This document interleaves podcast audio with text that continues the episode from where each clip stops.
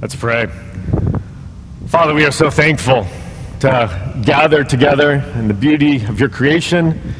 But we just are so thankful for the gift of being together. And we just recognize, Lord, how important it is to have times like this where we can seek you, give praise, learn from your word together. So we pray, um, uh, continue to be at work in this time. Help me um, this morning um, as I teach from your word. And we give you all thanks and praise in Jesus' name. Amen. It's a joy uh, to be with uh, all of you this morning. It's just great. And again, thankful uh, that uh, I got to be here on such a beautiful day. Um, I recognize some of you. Some of you I don't recognize either because you're wearing a mask or maybe you're new to Restoration since the last time um, I was with you. Uh, but again, uh, just know, Church of the Cross, we are so thankful for um, the work uh, that God is doing here at Restoration. It has been such a huge encouragement to uh, Molly and I, my wife Molly and I, um, uh, hearing testimonies from Rick and Molly and others of you that we've talked to, uh, just how God has continued to build up restoration, even during this time where you guys have had to be apart and now are able to gather together um, in this uh, area. Um, we've just appreciated the creativity and again the ways um, you all have uh, really come together in new um, and unique ways, and we just praise God with you. Um, and uh, just so you know, you know, Church of the Cross, we're learning from Restoration and Redeemer, and we're all sharing together during this time, uh, trying to figure out uh, what's the best way we can go forward. And that's uh, that's been one of the joys in a really difficult time is actually the camaraderie and the coming together in new ways as we just try to figure out how to navigate um, church. Um, I'm going to uh, begin um, with a, uh, a story um, from the uh, movie The Princess Bride. I'm sharing this hoping that most of you, I hope, are familiar with that movie. If you aren't, I recommend it. Maybe for kids, you may want to screen it. There are a few moments that we tend to forget, and then we rewatch a movie with our children and remember the inappropriate moments. But um, overall, it can get a, a major, um, uh, uh, um, uh, you know, thumbs up from me. but this moment in The Princess Bride, and again, if you don't know the movie, movie. It may not make a lot of sense to you. Uh, but they're two men, two friends, Inigo Montoya and uh, Fezzik, who um, have brought um, uh, another man, um, Westley, to Miracle Max. Um, and Westley is dead, unfortunately, and they are bringing him to Miracle Max because they're hoping that Miracle Max can do a miracle and bring Westley back to life. Miracle Max, however, says he only would do this if Westley has a really good reason to be brought back to life, if he has a very good reason to live. And so Inigo and Fezzik tried to explain to Miracle Max, here's the reasons why he has to live. But Miracle Max says, I want to hear it directly from Westley. Um, and they say, well, he's, he's dead. He can't tell you what reason he has to live. Um, and Miracle Max explains he's actually only mostly dead. Um, and so he gets out these big bellows things. Again, if you've seen the movie, it makes sense. If not, you're thinking, what? Um, uh, but he gets these big bellows that you have like for a fireplace, and he blows air into Westley's lungs, and then he um, gets down, whispers in his ear, and he says, what reason do you have to live? And then he pushes on his chest. And do you remember what Westley says? Say it loud. You have mass on. True love. True love. Yes, true love. And Miracle Max says, true love, that is the greatest thing there's ever been. And then he adds, except maybe a really well made mutton, lettuce, and tomato sandwich, um, uh, which is not really important to the sermon, but it's a funny line in the movie. Um, uh, but to come back to that, true love is the greatest thing there is. We actually, as Christians, right, as believers in the Word of God, would say, yes, we agree right? 1 Corinthians 13, the love chapter, right? Where Paul extols the, the beauty and truth of love. What does he say at the end? He says, These three things remain faith, hope, and love, but the greatest of these is love. The true love is truly great. And then our passage today from Romans 12, the second part of Romans 12. I know Rick uh, preached on the first part last week. Um, it begins, let love be genuine.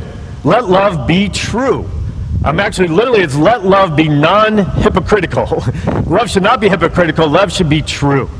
And so um, Paul is upholding true love. And when you read this passage, maybe you felt this when it was read um, this morning, it can be a little overwhelming. It can feel like a long list of all these things we should be doing. And, and in a sense, it is. Um, but I think one way we can read it that helps us to read is actually to read that beginning of verse 9, let love be genuine, as sort of the intro to the whole um, rest of the passage. What does genuine love look like? What does true love look like according to the Word of God? Right? What is the true love we're supposed to um, live out? Well, here it is, written out for us. And so I want to consider, and I won't be considering every single exhortation here, but I want to consider some of these, again, in light of the big question what is true love? What does true love look like? What are some of the marks of true love for us as followers of Christ? And the first thing we can say is that true love is active. I mean, and we would probably say, well, yeah, of course. matter of fact, probably the, the way we would define sort of false love, or maybe if you've experienced, in a sense, hypocritical love, is it was love that, you know, someone said they loved you, but didn't show it in their actions, right? And so if, you know, false love is love that's not acted out and not lived out, then of course true love is love that is active. And we just see that. Look at, you know, first uh, paragraph. You know, hold fast to what is good. Love one another. Outdo one another. Be fervent. Rejoice. Contribute. All these active words. And I think it's fair to say it's not just active here, it's like eagerly active. It's like Paul is saying, look, I want, you know, any sort of competitiveness you have in you, any desires to be better than others, do that, live that out in how you love one another. Right? I love outdo one another in showing honor. Right? If you're feeling kind of tired right now, man, it just seems like everyone wants to outdo one another. Hey, here's how we can outdo one another. We can outdo one another in showing honor to one another. But if you're like me, you, you read this activity in here. Maybe it excites you a little bit. I hope so. And you think, yes, I want that. But maybe you also read it and you just feel a little tired. And maybe you read and you think, okay, be fervent in spirit and, and give and, and contribute and don't be slothful. And, and you feel like, wow, I'm just realizing how exhausted I am by reading this passage. Um, and I, again, I, I think, you know, being tired is kind of just a part of life, but I don't think I'm alone in that we're in a season where everything just takes a lot of effort right now, right? I mean, so glad some of you are here, but it took effort this morning to bring a chair and to put a mask on and to find where we were meeting in the park, right? And it's just everything right now. And I know usually in this season of the fall, you know, you know, school is starting and some vacations have ended and the fall is kicking off. I've often found that this is a time of kind of new energy, but at least I'm feeling this year, and again, I don't think I'm alone, of sort of like, oh man, it's the end of the summer and I'm as tired as I've ever been, and I'm feeling more tired. And I want to encourage you um, as we look at this, again, not to read it as, well, here's another list of to do. Here's other things that you have to work yourself up with. You know, you have to kind of force yourself to be excited about this but rather to read this as growing out of the love that we receive from the Lord. Right? So that's the second thing we can say about true love. It is active, but it is based in, it grows out of a receiving love from God. Right? As we trust in Him, we then live out that love. Right? But the order is important. Right? When Jesus was asked, what's the greatest commandment? He said, love the Lord your God with all your heart, mind, and soul, and love your neighbors yourself. And again, I think the order is important there.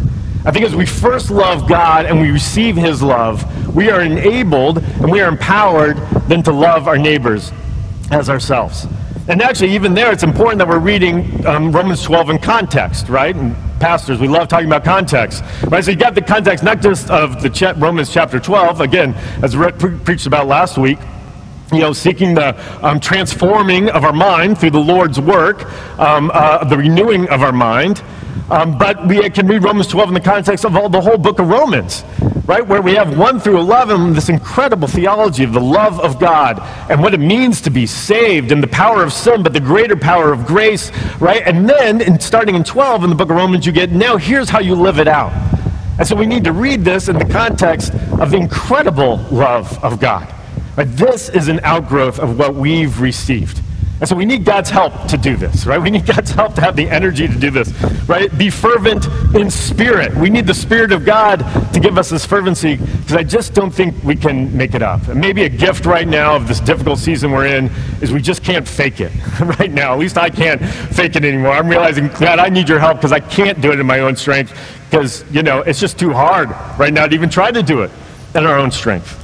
And so how does God help us? Well, one, Again, we need his help because things that we may say, oh, I can do this, we just realize we can't do. I mean, take the second part of Romans, uh, uh, verse 9 there. Abhor what is evil, hold fast to what is good. And we say, oh, yeah, okay, well, that one's easy, right? Don't do evil, do good. Right? But then we remember, right, what did Paul talk about in Romans 7, in the cha- chapter 7 of Romans? He says, the things I want to do, right, the good I want to do, I don't do, The evil that I don't want to do, I do. So he's already acknowledged, apart from the Lord, without the grace of the Lord and the Spirit of God, we're going to have a hard time even abhorring what is evil and holding fast to what is good. But not only that, but the fact is often we don't know what is evil and what is good apart from the Lord. Right? We need his help. We think we know, and sometimes we do, but sometimes what we actually think is good for us is actually, according to the Word of God, harmful. And what we think maybe isn't so good, actually, the Word of God tells us it is good. We need His help to live this out. And so, take, for instance, verse 14 Bless those who persecute you, bless and do not curse them. I mean, be honest, right? If you read that and it wasn't in the Bible, if you know you read that somewhere on a bumper sticker or something, you'd be like, I don't know about that. You know, I'm not sure about that. Right? I mean, right now, people are, are not only resisting that right now. I mean, this has always been true, right? We don't resist that. We resist even blessing those who disagree with us, let alone blessing those who persecute us. And so we read that and we say, well, man, uh, the Lord, I don't know if I believe that, but God is telling me that this is what we're to cling to. This is the good, actually, to bless those who persecute us. And the evil we're supposed to abhor is actually to attack and try to persecute back those who persecute us. Now, to be clear, that doesn't mean help those who persecute you to continue in their persecution, right? Obviously, it's not loving to encourage someone to continue doing something that's wrong and harmful. And the Bible is very clear. We are to work towards justice, right? Towards righteousness. And so it's not saying, hey, turn a blind eye to injustice, encourage it. But it is telling us respond actually in love. Respond in a way that will actually turn those who persecute you away from their persecution, away from the evil that they're doing. And so if you jump down to um, verse 20 uh, of this quote from um, Proverbs 25. To the contrary, if your enemy is hungry, feed him. What is blessing those who persecute us? It means if they're hungry, you feed them, even if it's your enemy. If he's thirsty, give him something to drink. And then we have a very curious ending. For so by so doing, you will heap burning coals on his head. I don't know if you heard this verse when you were a kid, but I remember as a kid thinking, that sounds kind of cool. Like, I don't know what it means, but keeping burning coals on someone's head, like, we shouldn't be supposed to do it, but the Bible's saying we're supposed to. Um, and some people read that and say, okay, that's talking about judgment. And clearly, in the context, it is talking about judgment. It's talking about the vengeance of God, that God says, vengeance is mine. But also in the context, we're being told we're not the ones who judge. So I don't believe that point there is, hey, if you're kind um, to your enemy, well, then eventually you get to put burning coals on their head and judge them, right? That would tend, tend to go against the heart of it. I believe what that burning coals is, is actually speaking to the burning of regret, the burning of shame. Then actually responding in love to those who persecute us, to our enemies, whatever that looks like for us, hopefully, Lord willing, will actually lead to them burning with shame, burning with regret, and turning away from the evil things that they're doing. That's what we're called to. And again, let's just acknowledge, apart from the Lord, how do we do that? Right? how do we love our enemies, right? I mean, that's a, a favorite um, teaching of Jesus to quote, but it's so hard to do. But we get some insight here, right? Because God actually will judge. Vengeance is mine, I will repay, says the Lord. Because we know that's true, because we know God ultimately will judge, He will deal with evil, right? Then we actually, in our role, can, can seek to love those who do evil. Again, hoping that they'll turn from it. And of course, the Lord loved us while we were still enemies. He loves his enemies. Ultimately, again, they will have to answer for their evil, but our hope and his hope is that they would repent and they would turn away. I just think it's interesting. Think often we think, you know, oh, if somebody believes in the judgment of God, if they believe, you know, vengeance is mine, saith the Lord, then they must be a really vengeful person. But actually, what we see here is to believe that vengeance is ultimately up to the Lord actually increases our ability to love our enemies. Because vengeance isn't up to us. We're free from that. Right? And we can just seek with the Lord's help to love enemies that they would turn away from their evil. But again, we need the Lord's help. Right? We cannot do it on our own. So I encourage you as you, you know, take to heart this passage and read it, rather than to read it as, oh no, here's more of my to-do list, to really bring it to the Lord and say, Lord, grow these things in me. Lord, may I uh, receive your love so abundantly that this flows out of me. Not that it doesn't take effort, I believe it does, but it's effort that we do alongside the Lord. And then finally, as we consider what does true love look like? We see so clearly here that true love um, uh, shows, demonstrates, lives out empathy. Right? That true love actually cares about what others are experiencing. that cares about those around us. Rejoice with those who rejoice. Weep with those who weep. Live in harmony with one another.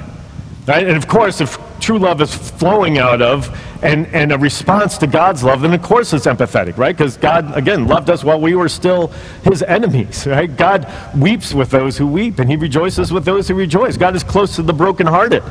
And so, of course, if our love is a reflection of God's love, then it's empathetic love. But also, you note here, and I believe we see this in the first part of Romans 12 as well, that empathy is connected to humility. That if we want to love in an empathetic way, if we want to love caring about others, it actually flows out of humility.